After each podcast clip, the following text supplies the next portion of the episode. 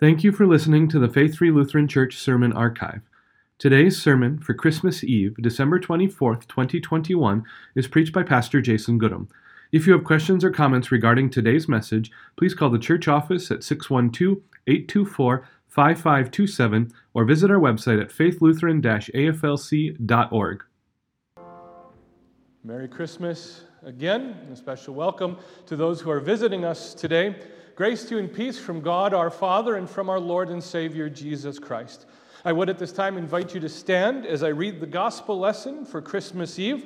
The sermon text is taken from Matthew chapter 1, verses 18 through 25, can be found in your Bible on a page number that I did not list in the bulletin. And so, reading in Jesus' name, Matthew chapter 1, verses 18 through 25.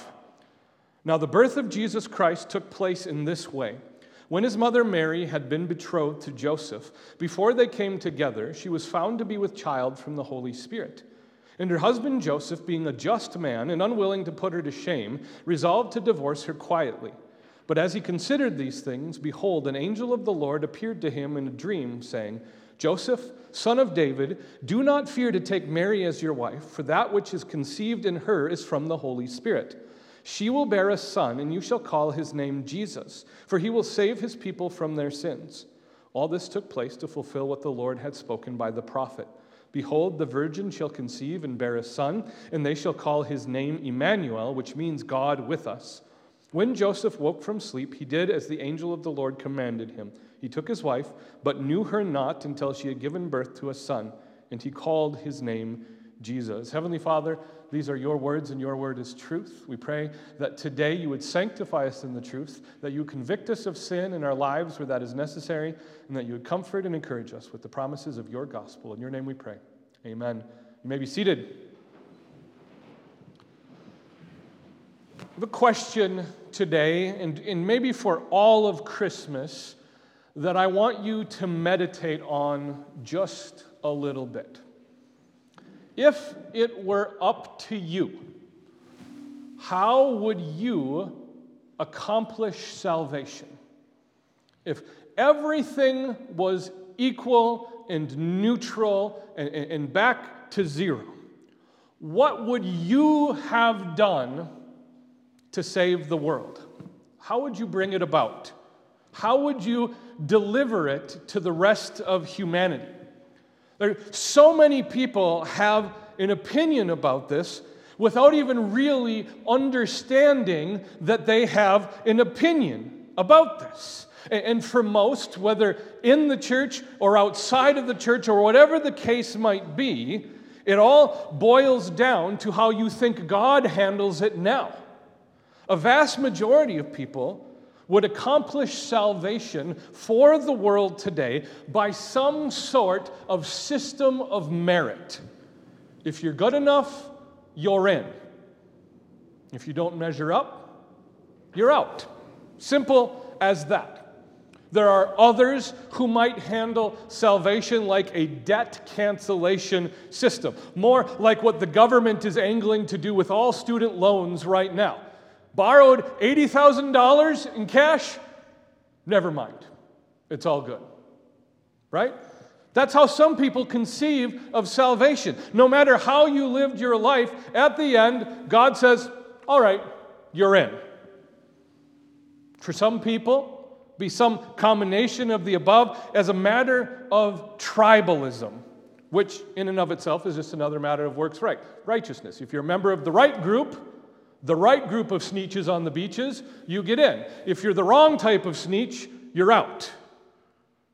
Maybe others, I can envision, would set up a lottery system. You, you get a ticket, and if you get lucky, you're in, but there must be only a certain amount of real estate available in heaven, right? Who knows? The possibilities are endless from a human perspective. But there's only one possibility that wouldn't be chosen, that I can guarantee you, beyond a shadow of doubt, would not be established by a human. No one in history ever could, nor would they ever come up with the way God saves us. No one invents the type of story that God has put into Scripture for us to be saved. And that's what we're celebrating this Christmas season. We are celebrating God's unique and individual way of saving us. So, as we zoom back into Matthew's version of the Christmas story, what catches humanity off guard right away is that God's plan for salvation starts with bad news. I've often found myself trying to conceive of how the conversation between Joseph and Mary went when Joseph found out that she was pregnant. And this is the sort of thing that we might not dwell on very much because we don't get insight into those emotions. We don't get insight into that awkwardness. The Holy Spirit would have us move right along because, again, the conversation between Joseph and Mary isn't important for our salvation. But I think it does set us up quite nicely. Was Joseph angry? Did he, being a righteous and honorable man, clench his jaw and grind his teeth a little bit? Was he brokenhearted? Did he shed a tear? Was he confused? When you stop and think about it, neither Joseph nor Mary was in a good spot from the outside looking in when Mary's pregnancy was discovered. Joseph, we're told, was an honorable man, but now he had to find a way to deal with his betrothed wife's pregnancy, a pregnancy that wasn't his doing. But Mary, Mary stood to lose the most. Single mothers in the ancient Middle East weren't afforded much of an opportunity beyond anything but poverty. But at least Mary had the benefit of the angel's announcement to her. Joseph doesn't have that insight at all. The angel comes to Joseph after he discovers the pregnancy, after he learns about the bad news. And in this first verse of the Christmas story, we're left only briefly to consider what would come of all this. And what we see as God's salvation history, as the story of God's salvation marches forward, what we see next is that conventional wisdom does not apply. Joseph's response to Mary's pregnancy is better than we might have expected during this time period. Because again, he is an honorable and righteous man, Joseph resolved to divorce Mary quietly to not put her to public shame, to not make a spectacle of her seeming betrayal. This, in any other situation, would have been the right and appropriate thing for Joseph to do. If this is all we know about the situation, we might have nodded at Joseph and said, Good job. But in doing the right thing here, Joseph would have done the wrong thing. He would have gone against what God was doing for us. And what we learn is that the best of human wisdom and the noblest of human intentions would have thwarted the plan of God. Again, from the outside looking in. It's not as if humans can actually thwart the plan of God, but that's what it would have looked like. But thank goodness for all of us that God was in control and remains in control.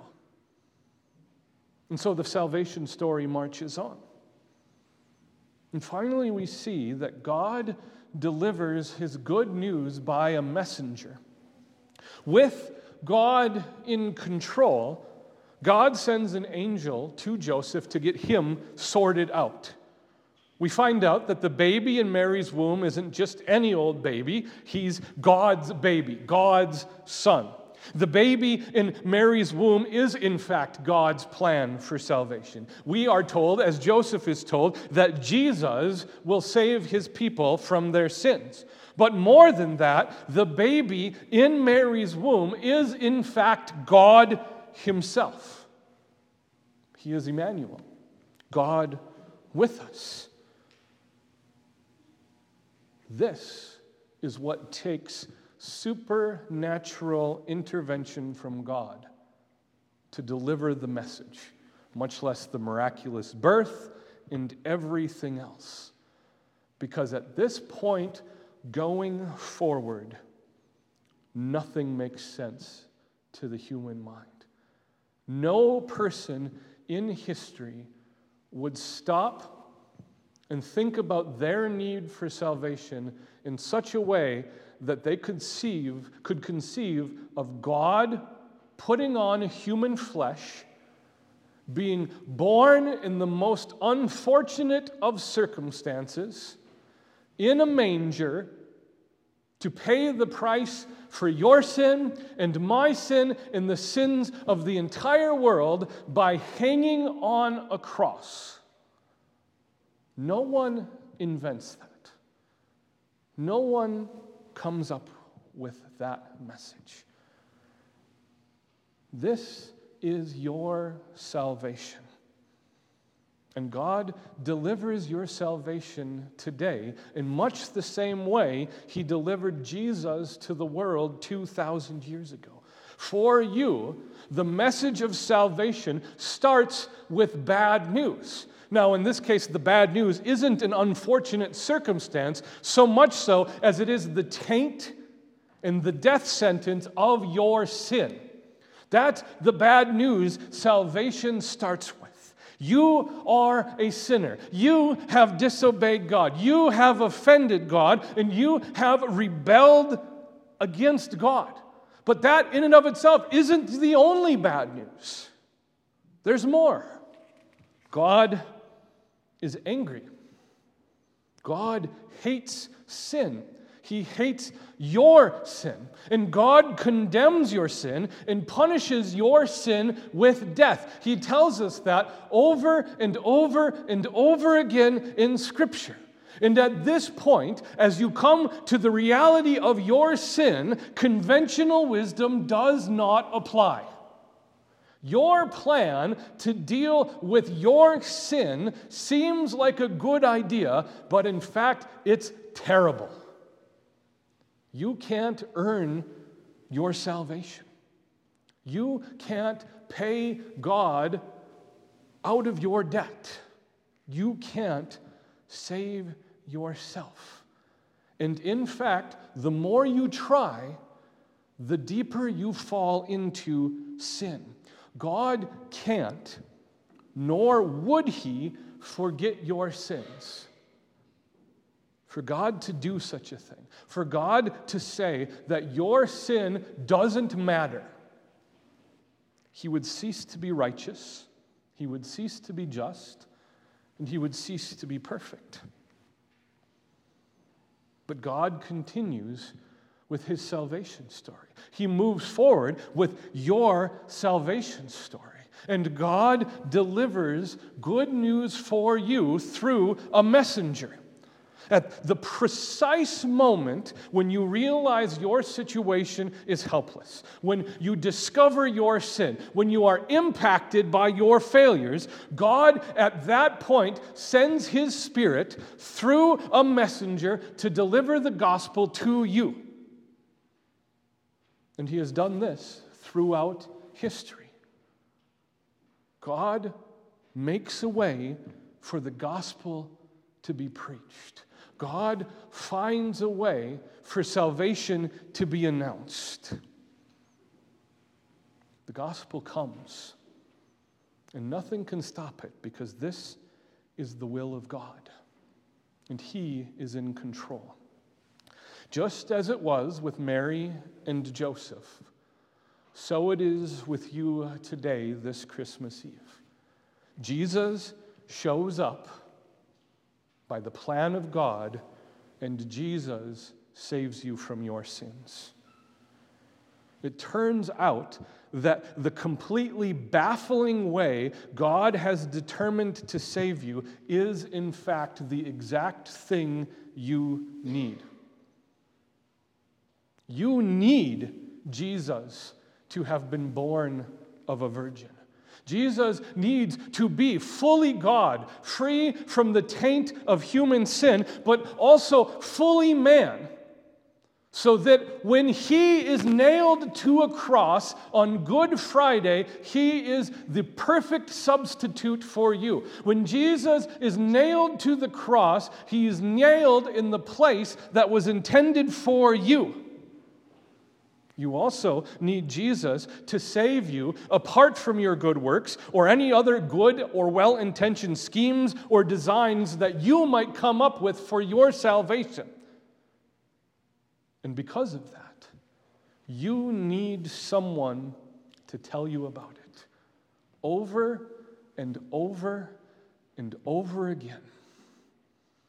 Because the way you would save yourself is entirely contrary to the way God would save you, to the way God does save you, to the way God has saved you. And so, this Christmas, as it is with every Christmas, we celebrate. We celebrate the Savior who was born, the Savior who came, the Savior who died for us and rose again, we celebrate together with Christians for all time and in all places the Savior who saved us in God's way. That's the best news of all. Merry Christmas. And now may the peace of God, which passes all understanding, guard your hearts and your minds in Christ Jesus our Lord. Amen.